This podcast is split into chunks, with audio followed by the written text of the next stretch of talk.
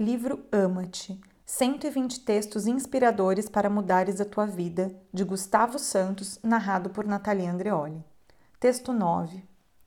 Quanto mais dependeres de alguém, menos amas essa pessoa, mais te enganas, mais longe ficas de ti. A dependência é, por estes dias, um dos maiores flagelos da nossa sociedade. E não falo da dependência financeira ou de qualquer substância dita. Falo sobre a sua pior manifestação, a dependência emocional. Ela é, aliás, a absoluta e indesmentível prova de que o ser humano está a apodrecer por dentro. Não pode ser. Não podemos continuar a permitir isso. Não podemos continuar a consentir que se confunda essa obsessão com o amor. Depender não é amar. Mas o que se vê na maior parte dos relacionamentos supostamente amorosos é a abdicação de ser de pelo menos uma das partes. Para não perder a outra pessoa, farei tudo o que ela quiser, direi sim a tudo e estarei sempre disponível para ela.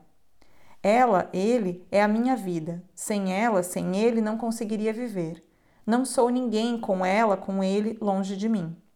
Isso não é amor, repito, não é amor. Isso é doença, uma perfeita aberração. Mas de onde nasce essa mutação? Da profunda ausência de amor próprio, do não conhecimento a nosso respeito, da modelação acerca de tudo que testemunhamos mal nascemos, da inconsciência sobre o nosso papel e o papel dos outros na nossa vida e da predominância do ter em detrimento do ser, que nos é ensinada desde que damos os primeiros passos. As pessoas preferem ter alguém com elas do que serem quem verdadeiramente são com as outras e, claro está, acabam por se perder no seu próprio desrespeito.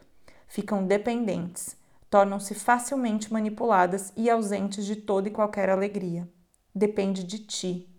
É isso que te vai dar confiança, torna interessante aos olhos do, do outro e, por conseguinte, leva-te a viver o amor verdadeiro. Ama-te.